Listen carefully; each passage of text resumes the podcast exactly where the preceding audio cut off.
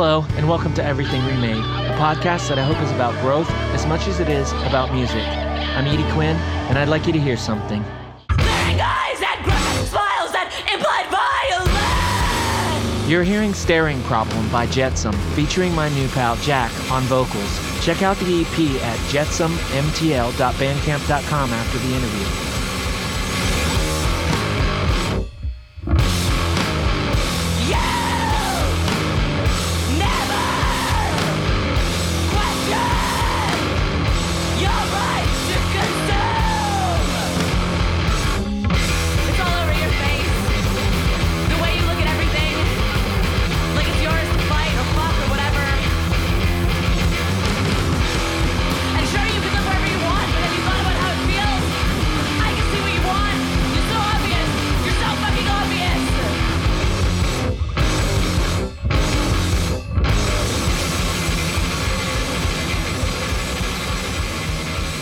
One of the earliest sort of like specific sensory memories I have is of um, a lucid dream that I had when I was a kid. I really don't know how old I was. Um, I was definitely younger than eight. Um, and I have this memory of being asleep in my bed um, and being aware that my mom was coming into the room to like wake me up for school. So it was it was really early. It was like uh, probably just before six a.m. Um, and so the dream was uh, me waking up, but like knowing that it wasn't my sort of like physical or like real whatever real uh, self that was waking up, and um, observing my mom walk into the room uh, and then having sort of like the dreaming part of me leave my body um, and float through our whole house, just observing, you know, the way that things were. Um, so observing, you know, the my mom's bathroom with the light on and her like getting ready for work, or or it being set up for her to get ready for work. Um, and my other mom in the kitchen in her house coat, uh, making coffee, and um, the dogs and the cats in the kitchen, like begging for scraps, um, and sort of floating through the house, looking through the windows, you know, seeing that the sky was still dark out, and seeing that all of the you know furniture and whatever was in in its normal places, um, and then going to sort of float down into the basement.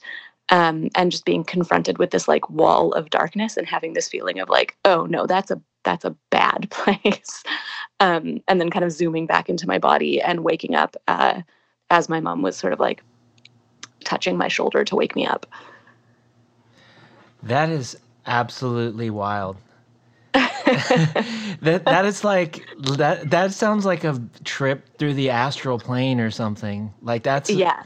That's so surreal. Yeah, um I thought you were just going with like I thought you were just going into like, oh, I, you know, I I sort of um was, you know, dreaming and realized whatever and and then just waited until, you know, my mom actually woke me up or whatever, which is like I mean, that's something that I I used to kind of like I would wake up like right I've always had this really weird um, internal clock where it's like I it's like anticipatory like I know Uh-huh. Before right before I'm supposed to get up you know like I I can never wait until the alarm. It's like always like right before then. And I mm-hmm. used to do this thing where when my mom would go to wake me up I'd pretend I I wasn't awake. And my mom would be like she'd be like I can tell you're awake, you're smiling, you know, or whatever. And Yeah. like, just like straight from since childhood, like terrible liar, no poker face, you know. um, but you had this whole, like, you had this whole experience that, and that's wild. And that's like, I guess there's like, it makes a lot of sense that that would still be so vivid because that's Yeah. yeah that that is wild um like now that you're now that you're older and you know and you've lived with this experience like your whole life and stuff i mean i said like the astral plane like sort of you know um, out of hand but like have you ever have you ever read like about stuff like that have you ever read into that dream uh, uh, what what that could mean things like that Yeah, um, I definitely did a lot more reading into that kind of stuff when I was younger. Um, I've always had kind of a complicated relationship with sleep and dreaming. Like, I uh, developed wicked insomnia as a young kid because I had such intense and vivid nightmares that it, I was like, I cannot sleep because as soon as I close my eyes, the nightmares start and they do not stop until morning. Therefore, I will never sleep. Um, and uh, I- so I think you know maybe maybe somebody like braver or more reckless than me would have um, gotten really into been like oh sick I can lucid dream. I'm gonna really like pursue this.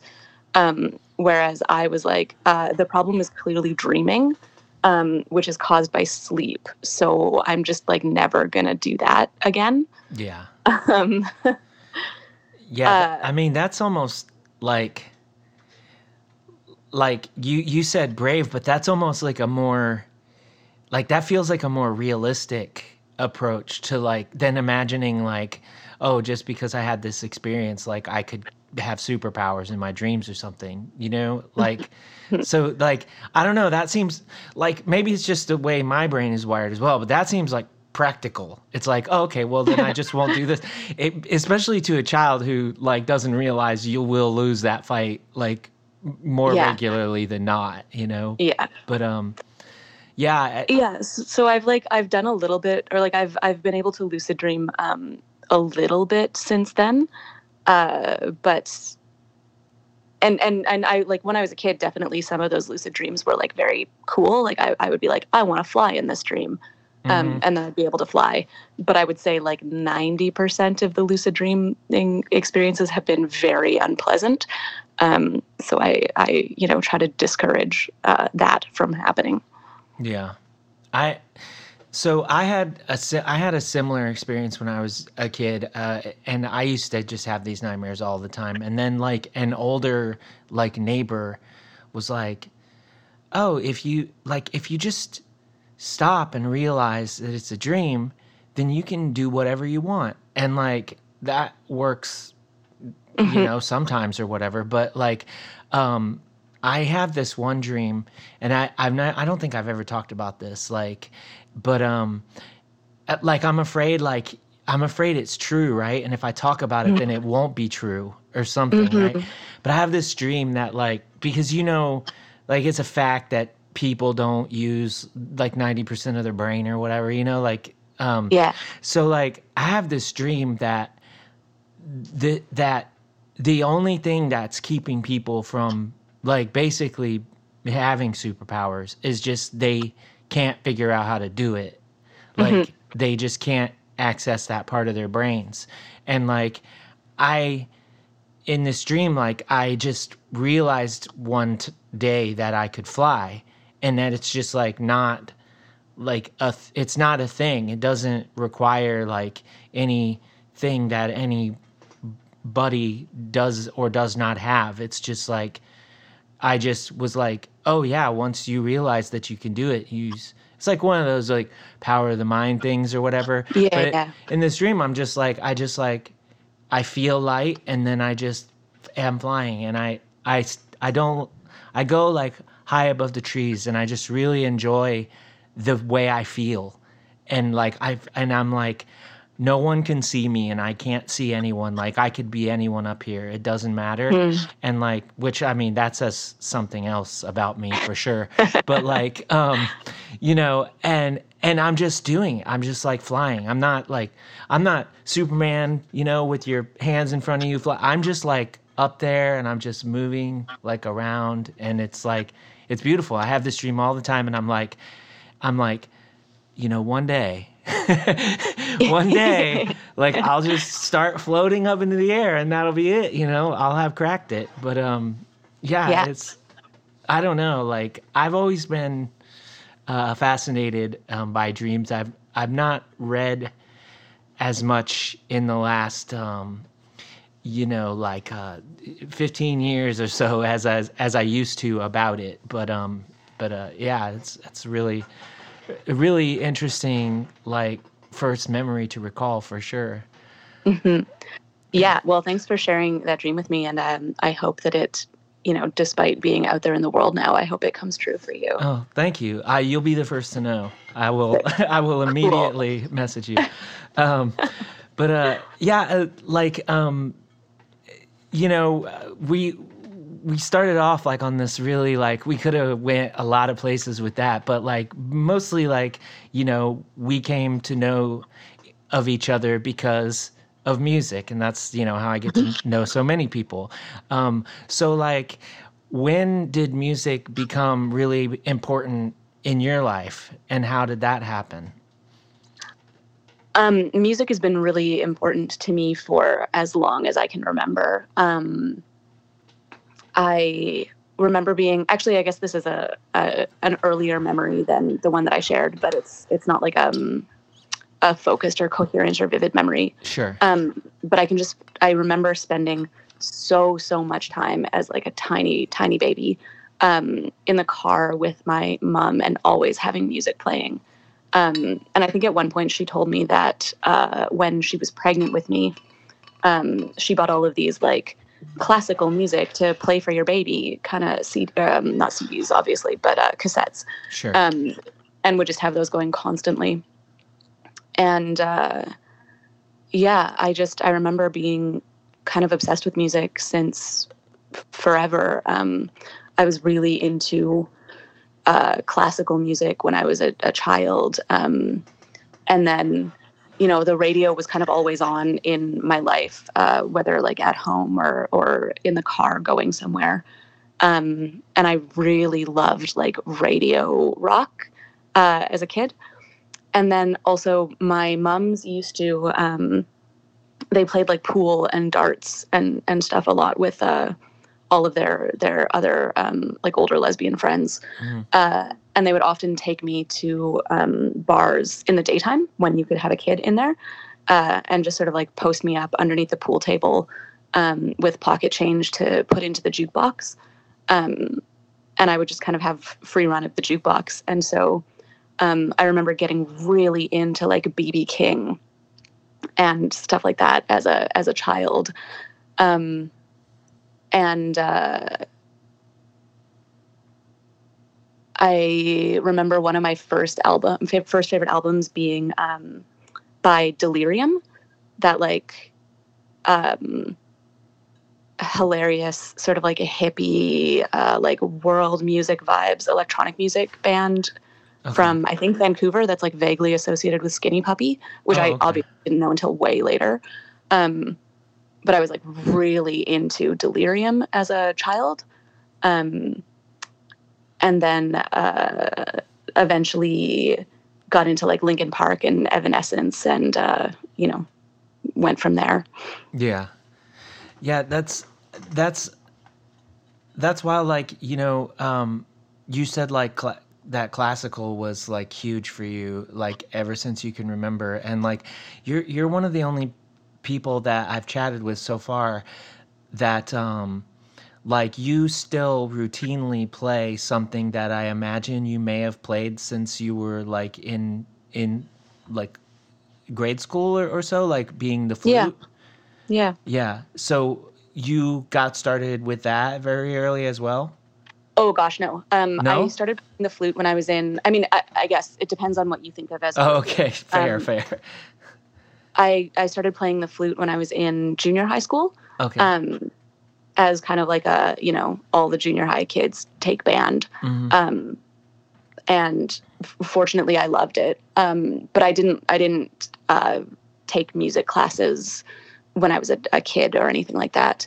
Um, I in fact have have very little uh, inbuilt musical ability. Um, I I learned the flute by practicing like hundreds and hundreds and hundreds and hundreds of hours. Um, which I guess goes back to like the you know why do you like music and and why is it so important to you thing.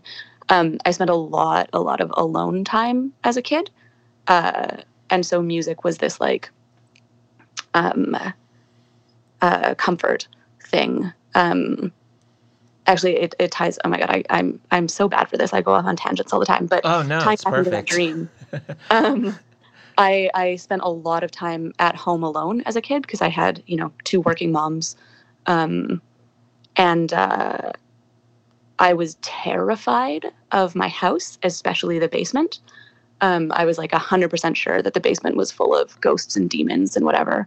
Um, and so the way that I would soothe myself when I was home alone um, was by either playing music or just singing music.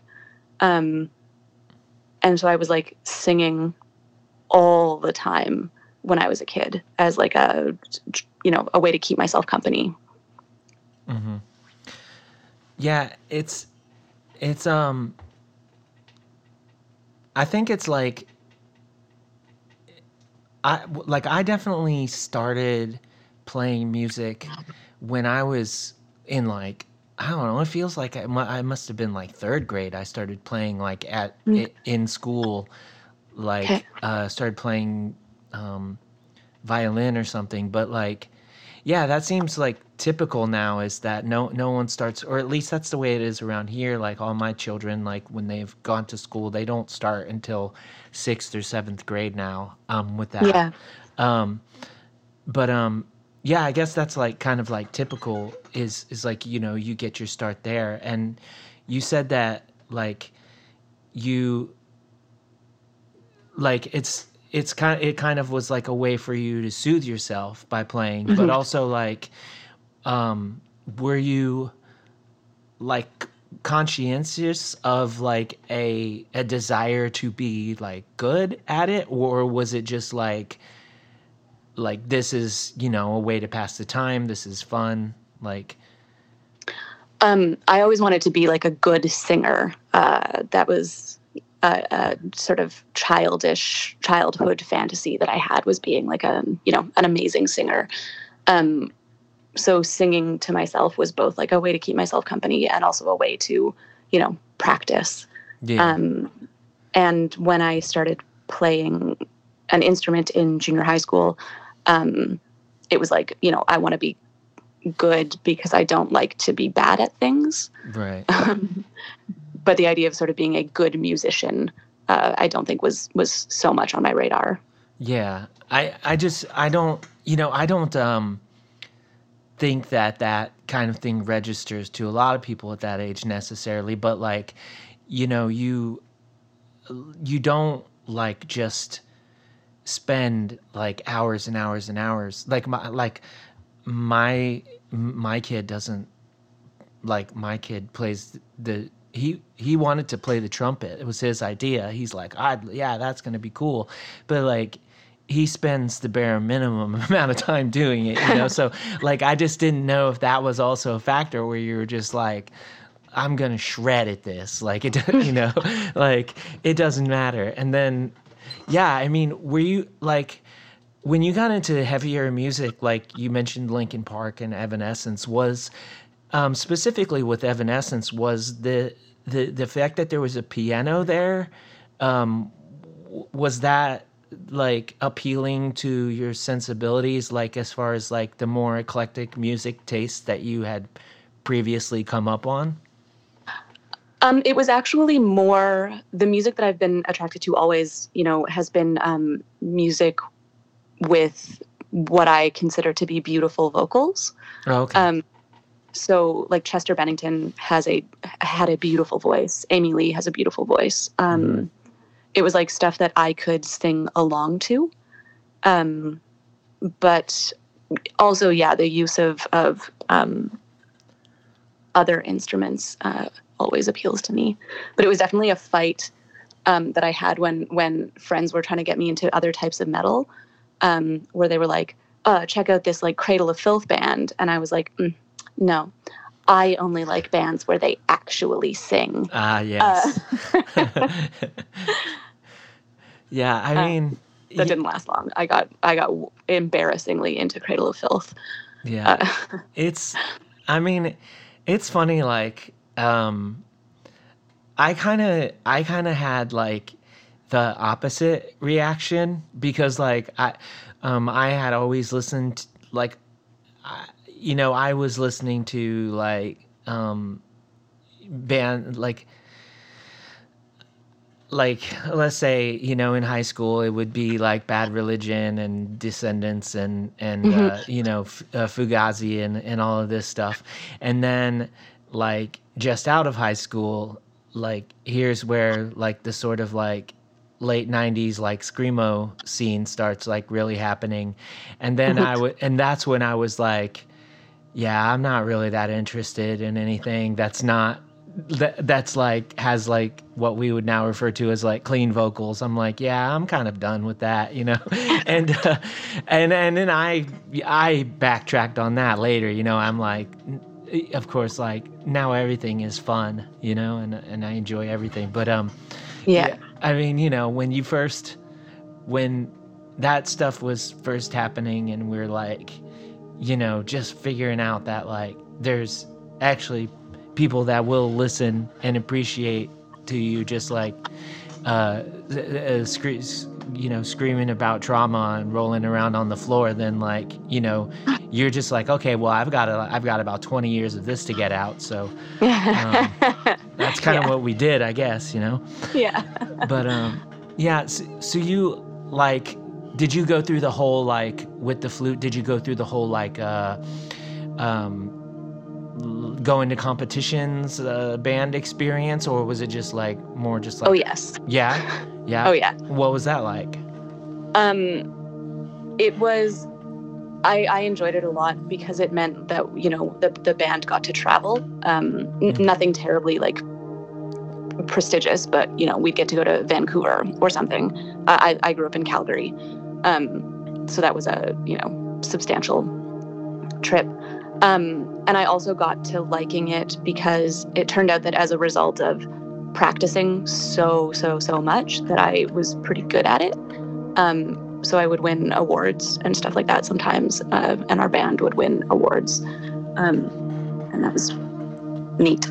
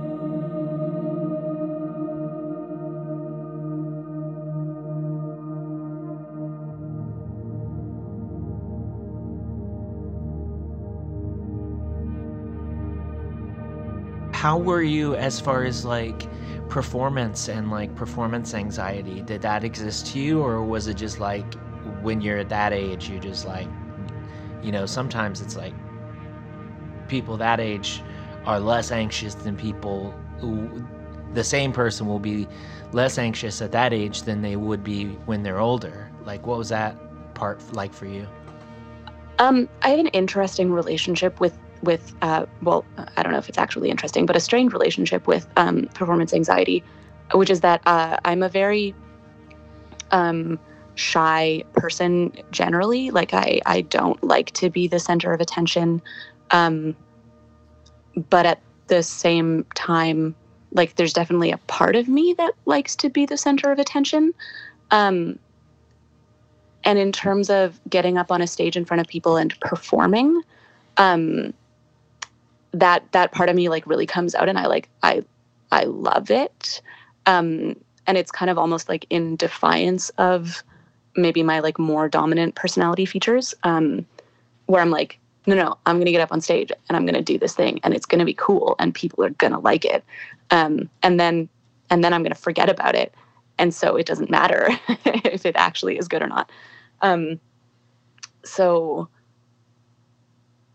uh, I tend to get like, I don't get nervous at all until the last possible second. Um, and then I'm extraordinarily nervous for like five minutes before I get onto a stage. Um, and then it just it just like goes away and i i kind of enjoy the experience uh, and i think that's sort of always been true Yeah, yeah. It's a, it's a definitely a, an interesting, like, um, it's an interesting little dance sometimes that we do when we're like sort of introverted in in a way, and then we we put ourselves in this like uh, position where even like even if you are even if you think you're gonna just like turn your back to the crowd and be like you know cool about it like you're still the focal point of a, a room full of people and and Yeah. um yeah it's it's i guess it's just like you know part of it has to do with like the fact that you know you're doing it like sort of on your terms you know of course like, you know and um and like yeah doing it with a, a, another person or a group of other people is obviously um a huge like um that's a, a shoulder to lean on you know whereas like i don't know the couple of times when i've done a show that was like just me or something like it was a lot more nerve wracking um and I don't know if you have a lot of experience, like other than you know when you were uh, doing like a flute solo in a competition or something. If you have a lot of experience where you perform like just yourself or not, but um, yeah, I don't know. Like I don't know how like comedians do that, like just with no like loud noises behind them or anything like that. You know, you just go out and just hope people laugh. Like it's uh it's wild. And I always thought it'd be kind of a fun like you know, cuz I like to put myself through like semi harrowing experiences like that, you know. I just thought like I wonder if I could do that, you know. I should try it, but um yeah, probably won't ever happen. Um so like when y- you know you have the you have like your you know musical experiences in the school band and um like you're starting to get into heavier music and everything like that like how did you become involved in like whatever would have been your first like local music scene i i started going to shows um, when i was maybe like i don't know 16 or so in high school um, there were a few uh, big metal shows at like um, a community center in in Calgary. Uh, you know, it would be like uh, like Cradle of Filth and Arch Enemy and um, Unearth and like whatever other bands were were touring at those times um, would play at this community center. So those were all ages shows. Um, and then um, I think the first kind of big big concert that I went to was uh, Bif Naked. Um, and I kept going to, you know, whatever shows were were all ages and available to me throughout high school. Um, and then it was really when I finished high school and uh, I don't know how it came about, but I saw Brain Fever play at this venue that was called Undermountain. Um, Brain Fever, who would later become La Luna. hmm Uh, I saw them play at this place called Undermountain that was like um, the basement of the BeatRoute uh, magazine office. Um, and that changed everything for me. Um, to be like, one, you know, this is not a huge show that's happening at like a giant venue um, with, you know, big money. This is just like some some people who look kind of like me um, doing this thing in uh, uh, a sketchy basement somewhere. hmm Um, and then also Vanessa, the the vocalist of that band, um, just being like, "Wow, this person rules." Um, Yeah, for sure. and uh, so I became like an ardent follower of La Luna, Brain Fever, and Pint Sized. Um, and that's actually, I think, how I came to be following you on the internet. Um, is that I feel like Vanessa um, tagged you in something at some point, and for the longest time, my sort of cultural touchstone was like anything that um, Brain Fever, La Luna, Vanessa repped. Uh, I would just I would follow it. I would I would buy any music that they said was good. I would follow all the bands that they played with when they were on tour. Um, yeah, they they were huge, and through that I started getting like going to local screamo shows, um, and uh, the rest is kind of history, I guess. Yeah, yeah. It's it's all starts to just like go together at that point, Yeah. huh? Yeah, and I mean, you you you mentioned like that it was folks that sort of looked like you, and that it was like in this like little basement, and you know things like that. And um, how much of an impact like was that aspect of it? The fact that like you know, I'm not sure what your previous experiences were like, but like in this instance, at least, was this the first time where you're just like five feet in front of the band on that's like playing on the floor and and stuff like that, like, or yeah been- it was. Yeah, and yeah. like having um you know having vanessa like uh you know kind of mosh into me during a set um all of that was the first time that i was like oh like i could actually be in a band. Like this is something that is um within sort of my world not this other like f- fantasy world that is unattainable to me Mm-hmm. Yeah, that's. I mean, I think that that is just that's beautiful, and I think that that experience is like there. There can't be enough said for that. Just like how, um, how DIY in that sense like g- gives people the agency to be like, wait, you know what's what's stopping me from doing this? You know a couple mic cords and some words you know like Yeah.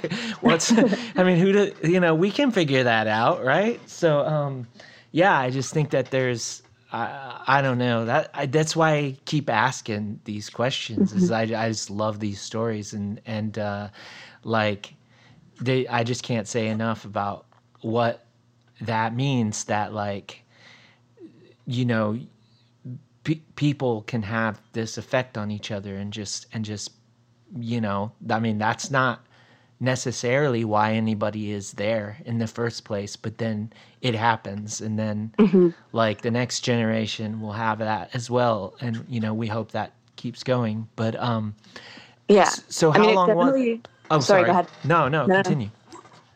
Um i was going to say like it took a long long time like more than 10 years from there before i actually was in a band Um, but that you know has to do with a lot of my own hangups uh, and and life circumstances. Um, but there was that moment where I saw saw La Luna for the first time and was like, oh shit. And then a couple years later, after I had sort of religiously been going to every single show affiliated with that scene, um, there was another show at Undermountain that uh, Vanessa and and everybody was at. Um, and I was sitting outside between sets because I like I didn't know anybody and I have terrible anxiety. Um, and I would just try to like melt into the background between sets. Um, and I was sitting outside and Vanessa walked up to me and was like, "Hey, you come to literally all our shows, and I don't know who you are, but you look cool. Do you want to be my friend?" Um, and I was like, "Yes."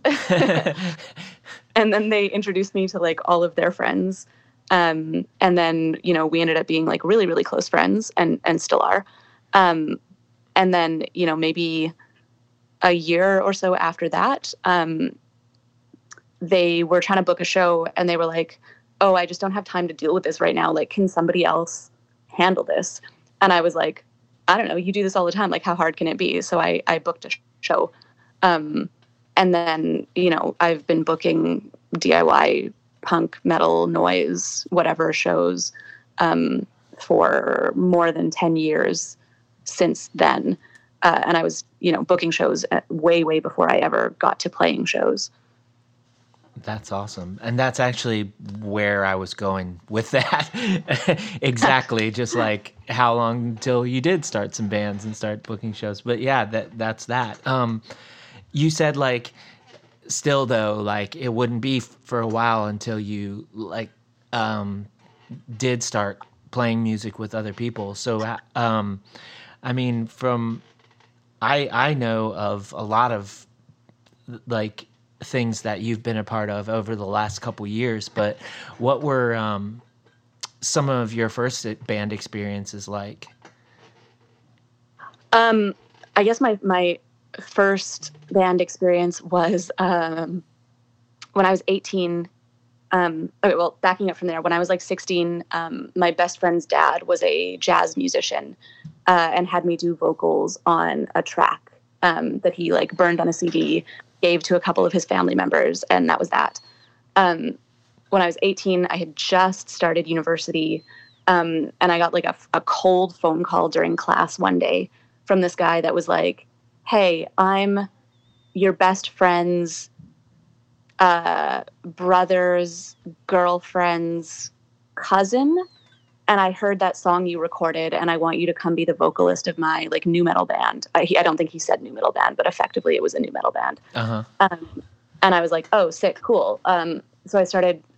Uh, I, I tried that, and um, their place was in like the furthest possible suburb of the suburb that I lived in. So it was like two hours on the bus to get there. Um, and I was 18, and they were all like 36, um, and they wanted to play like Tool and System of a Down covers and stuff, which was rad. Um, but it just ended up not going anywhere. yeah Um, and then um,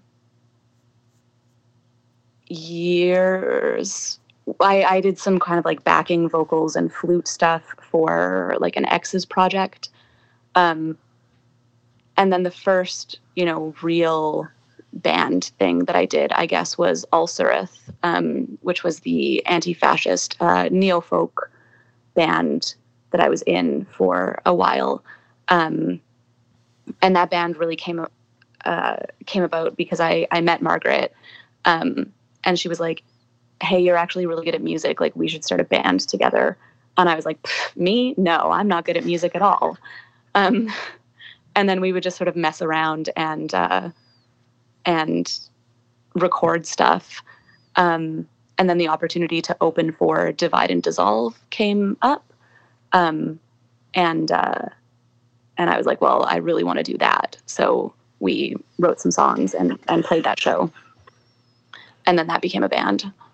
Okay so and so that's that's something that i had I, I listened to, but I did not know that that's how that was pronounced. So it took me a second, I think, because I was like, Margaret, that's the person that you know, al- also plays in, and I'm like, wait, that's how you actually say that. so A L S A R A T H. It makes perfect sense the way you say it. You know, when I'm reading it now, I don't know how I thought, you know, initially. Um, but Uh, well, yeah, it's a it's a made up word, so um, Okay. I think that that gives you license to say it however, however you like, right? I mean, yeah, You can say any word however you want because language is fake. But um, you know, yeah, yeah. No, no, it's just like I was like, I was hearing like ulcer if ah, you know and i was like i was picturing like i was like okay we're about to talk about something that's got d beats in it and like you know some crusty vocals and you know um, some rusty guitar strings you know stuff like that.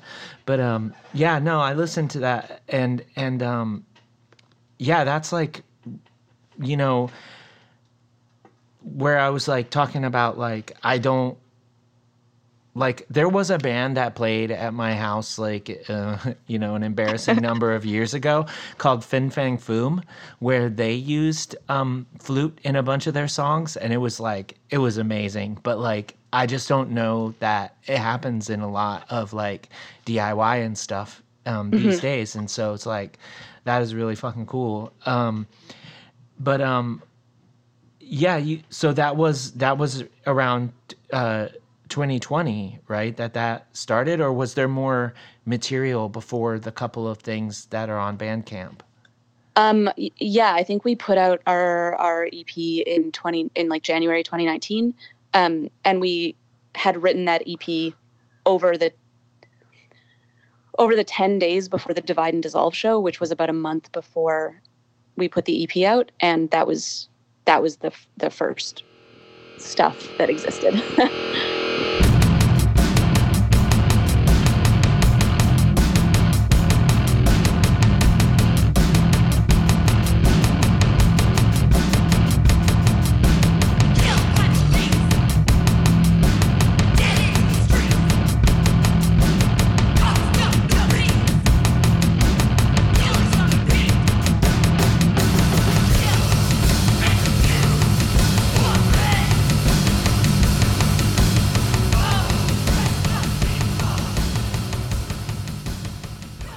couple of the things that you know that I listened to you did for um the project called Demo Fest.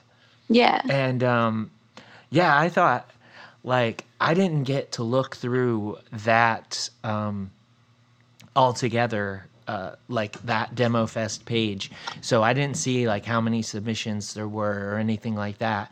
But um i thought like whoa like what a cool idea that was um uh, but um, how did you get specifically involved in that, and and what were your like, uh, what was the thought processes be- behind like the different styles of things that you decided to do, and and people that you um, ended up working with? Uh, yeah. So DemoFest um, was organized by some of my friends, uh, and it was a pandemic project that, like, initially we really thought it wasn't going to be a very big big thing. Um, it was just like the pandemic had just started, and everybody who was in bands, um, you know, we we were housebound. Um, we couldn't jam with people. I say this like I was included in that, but I, I wasn't in bands at that point really. Um, but people were like housebound. They couldn't uh, go jam. Um, and so, you know, everybody was feeling like they really needed a creative outlet. Um, and so my friends pitched Demo Fest as like, you know, we'll make some like dem- uh, bedroom record- recordings um, and it'll be like really chill and, and really low expectation as just a way to get people you know feeling like they can do stuff during the pandemic. And maybe some people who haven't really done music before would be into the idea of doing it because it's like this fun project that we're all doing together. Um, and i was like oh that's cool. I kind of am that person. Like i have this this Alsarath project that exists in the world. But um, at that point i hadn't really even like accepted the fact that i was in a music project that put music out into the world. So i was like you know i'm not a musician. I don't play music but maybe i can do something for demo fest.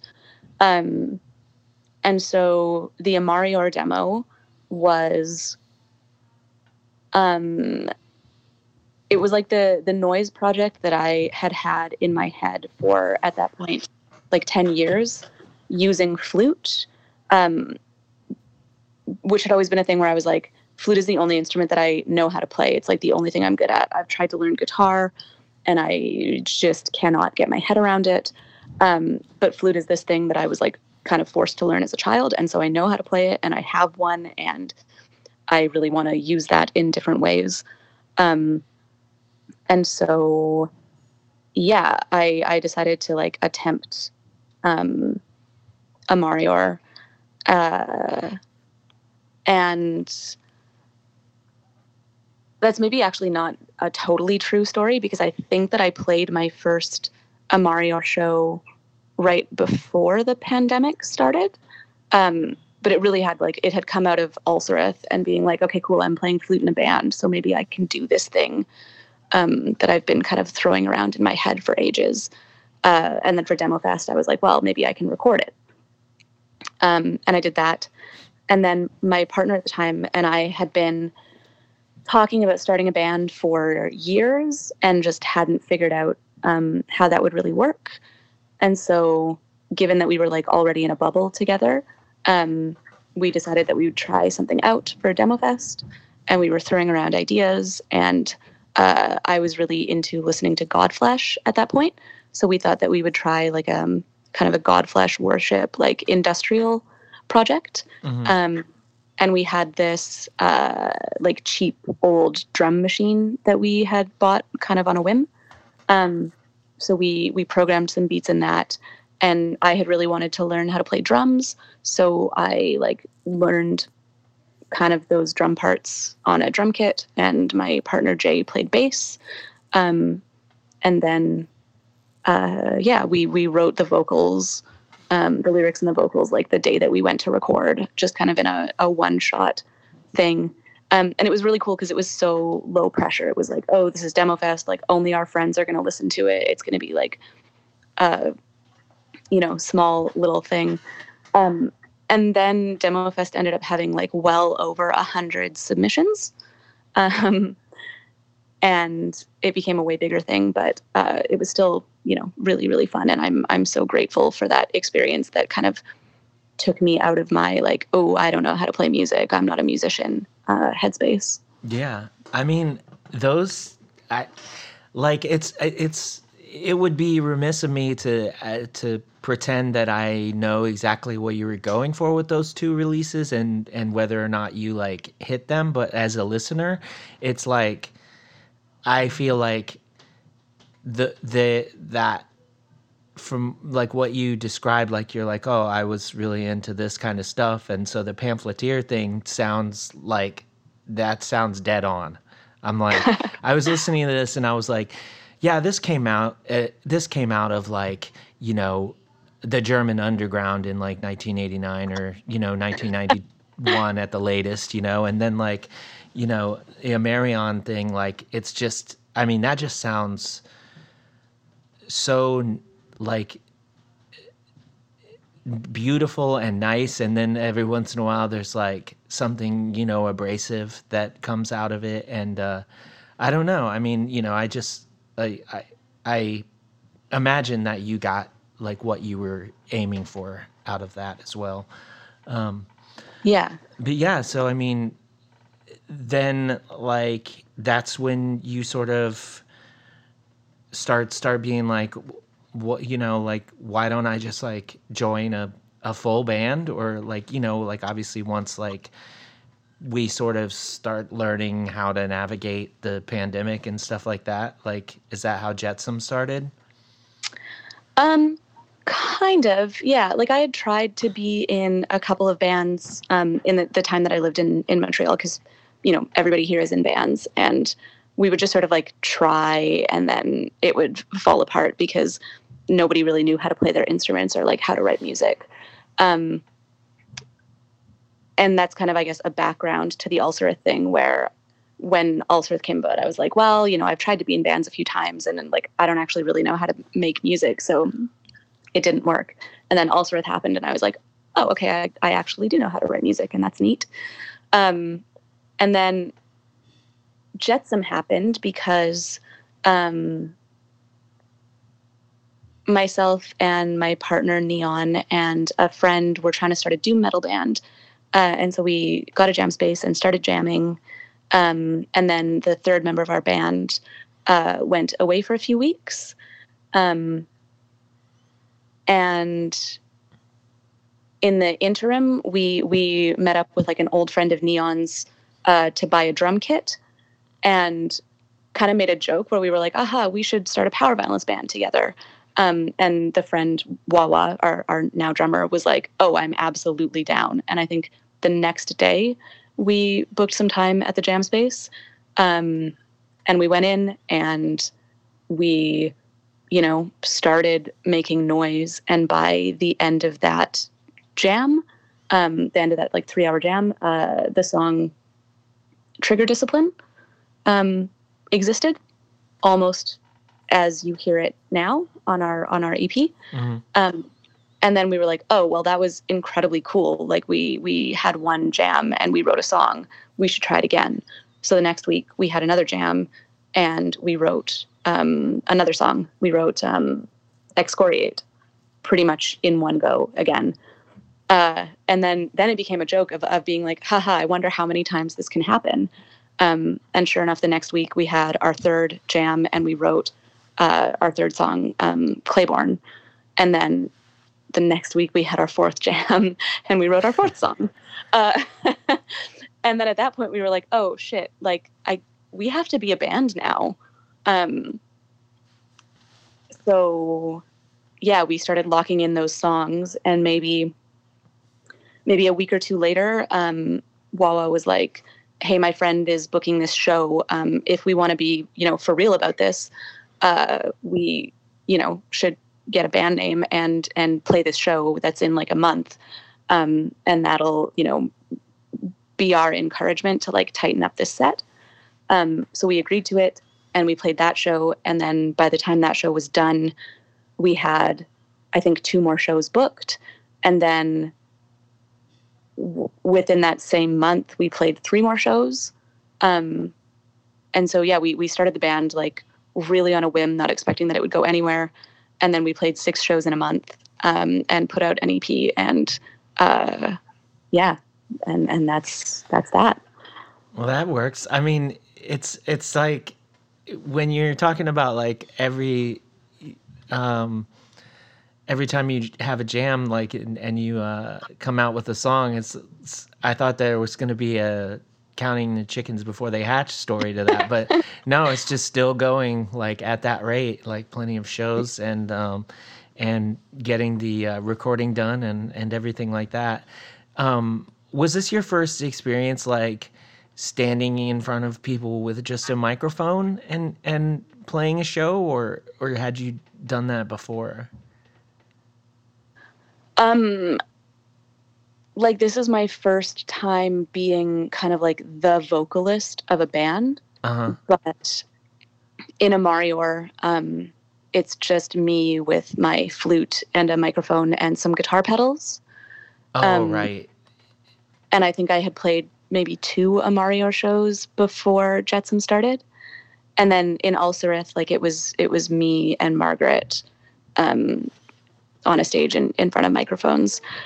Uh, so this is definitely a different thing. Like I Yeah. don't have an instrument. yeah Um, and that the, and- what i yeah. was getting at is like more like um not that like i mean i don't really know like what kind of headspace that you would get into with your different projects but this being a power violence band like it it it like implicates uh a more like visceral part of your personality that is likely to show itself and so yes. is that the first time that you were you know put put out like with that um sort of like energy that you that you had to uh engage with and and like how did that make you feel the first time you know when you're out there and then the amps start going off and and it's like you know this huge um wall that's about to happen. Uh, yeah, I guess in when I play um, as a Marior, uh, like I'm usually standing behind the microphone with my flute, but then um, the songs typically will kind of build into something that's louder and more cacophonous, and then um, usually I'll put my flute down and like get the microphone and walk into the audience and and do like the the harsher, um, like the screaming vocals there. Mhm. Um, but it is a totally different type of energy from from what um, Jetsam is. Uh, and I was so that was my biggest worry with Jetsam was that like I wouldn't be able to embody the kind of uh, like rage, I guess that's that's in the lyrics, or that I feel like the music um, calls for. Mhm. And leading up to our first show, I was like, how the hell am I going to do this? Like, there's going to be people there and they're going to be watching. And I need to be in the headspace where these lyrics mean something to me, but I'm going to have to do that in front of like strangers. um, and so for our first Jetsam set, um, we played at this uh, this venue called La Shop. That's like kind of an anarchist community center, but also people live there, and so it's in sort of the the living room. Um, and we set up right in the middle of the floor with the three of us facing each other, um, and that was helpful because I wasn't looking at the audience; I was like looking at my bandmates. Um, but then every time since then, we've played sort of the more like traditional band setup Mhm. um and like i just it just works i it i just am able to to do the thing that i i thought i needed to be able to do um and i, I can't explain it better than that No, yeah, it's it's fine. Like it's just like you know the way you described uh, seeing like brain fever the first time, and then I'm sort of like, well, that's where you're at now. You know, Yeah. like you're you're the person that has to get up there, and you're the person that has to like um, ha- has to show people that same kind of um, like devotion or what how you know however whatever word you want to put on it like you said I like that word. you know you, you and so it's your turn to deliver you know and sometimes that's like uh sometimes that's c- uh, quite a an experience and sometimes it it can be um ner- nerve-wracking you know but it sounds like maybe that first time sort of having like come out of that and having a less uh, uh, an experience that was less focal on like you per se as it was on the band as a whole and you having like that experience where you didn't have to for your very first time like face the crowd as it were and you know was like that was just the the training wheels and then they came off and so um yeah the rest is history i guess. But um like um the the uh the ep you know as you said like it's it's on bandcamp and it's like it is it's ferocious. And um I, some of my friends have I, I believe played with y'all on their way through and stuff. And um like everybody has like great things to say uh, about about the band. Um i don't um like i've never even played in montreal. Every time it's like it's every time that i've gone to canada i'm like "Uh, this time this time we're going to play montreal while we're up there and it's always just like no you have like two days to play like so you're going to play in michigan then you're going to play in toronto then you're going to go home you know and and that's yeah. that's just that. But like um like I, I would I I would love to come up there and play sometime, but I you know Please do. Um, but um, like it's always like I always am like okay, so I, I know this thing is coming, and so I, I want to chat with somebody about the thing they just did, and so it's always that point where I'm like, well, what's next? Like, and it's like we just did the thing. So sometimes it's like I don't mean to for that to sound like it's pressure. Like, why aren't you doing enough or anything? You know, especially you know, the last like, um, you know, year year or so, like you've actually, you know, from someone who wasn't releasing music, like, you know, and thought that you kind of like might not have a place in your life for that, like you've released a lot of music, which is great. Um, but like, are you all still writing uh, songs at that like one song a, a jam clip? And like, what are your plans like going forward? Like, is it just like we're just gonna keep writing songs and keep playing some shows, or is there like already plans for like more solid things in the future? Well, um, our drummer uh, also plays in this band called Endform that are like, you know, really, really incredible kind of melodic crust. Mhm. Um, and they have been on tour in Europe since the beginning of October. So we played our last show as Jetsam maybe like two or three days before he went off to Europe. And then he's been over there. Um, and we released the EP sort of during the time that we knew we wouldn't be able to be jamming Sure. as a way to sort of uh, keep the uh, keep the momentum going for us.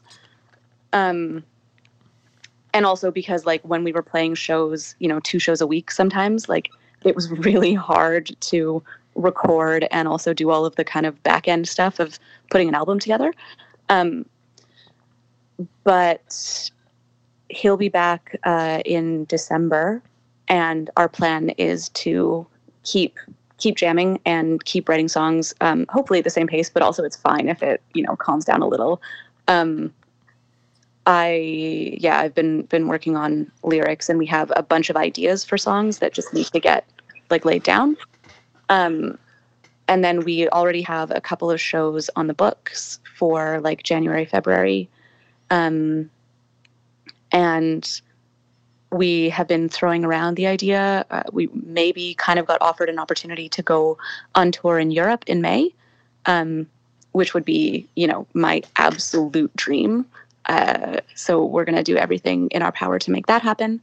Um, and I'm applying for some fests next spring and summer. Um, and uh, yeah, if the European tour like doesn't happen, then I would love to do a smaller, like local, you know, East Coast tour. Um, yeah, so like no no firm plans, but definitely plans. Um, we would love to record a full length like as soon as possible. Um, yeah, we definitely don't plan on on stopping.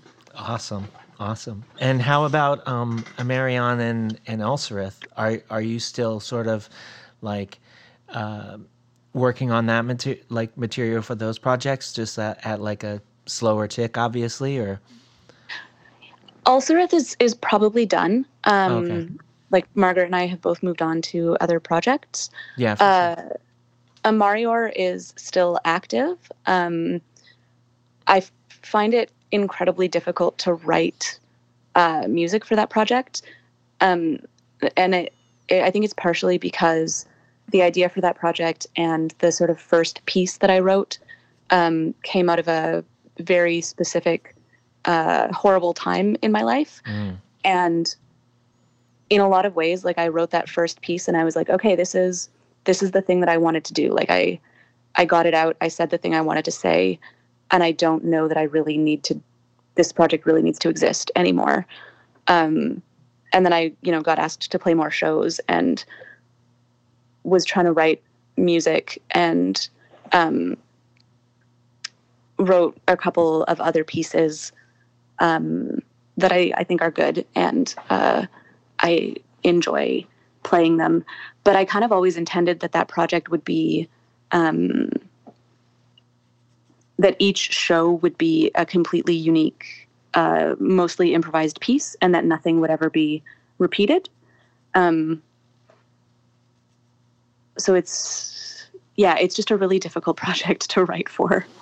Yeah, and I, you know what what you said about like th- this being about a, a specific experience that you wanted to sort of work out of your system or whatever makes a lot of sense like you know and when you're when you're sort of like well, I did that and like I accomplished that. It's like why, like, i to a degree, you know, and like not to interpret what you're saying, but it's like I would personally be like, why would I want to revisit that? Like, I Mhm. like if I want to create something like similar, then I can just move on to something to to a different experience to draw from, you know, or or and therefore it would be a different thing.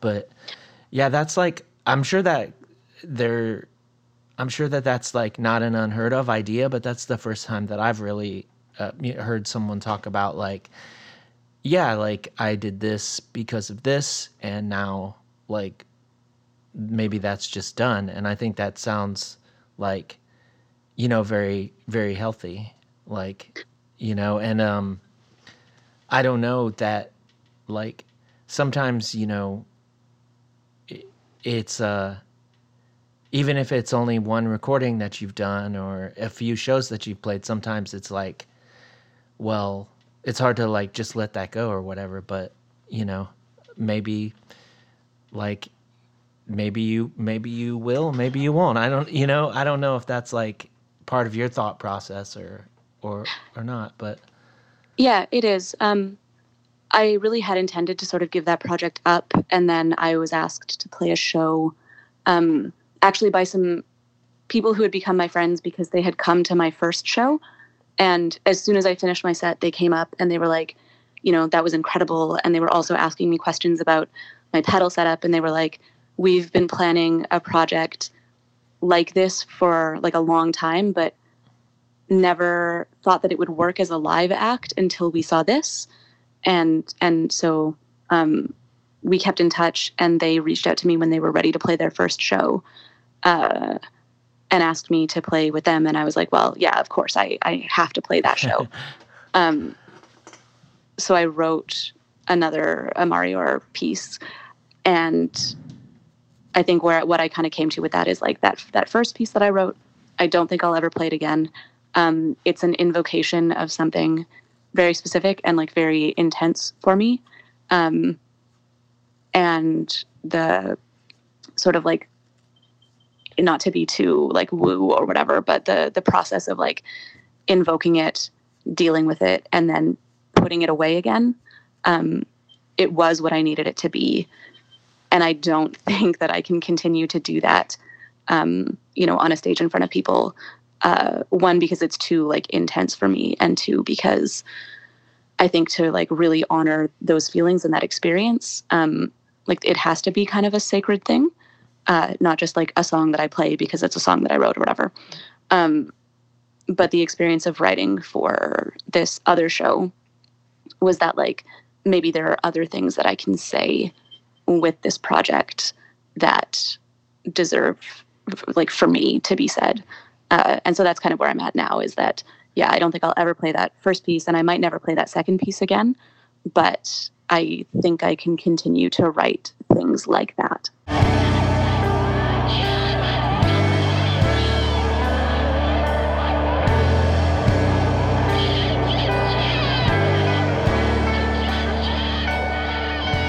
And that was my conversation with Jack.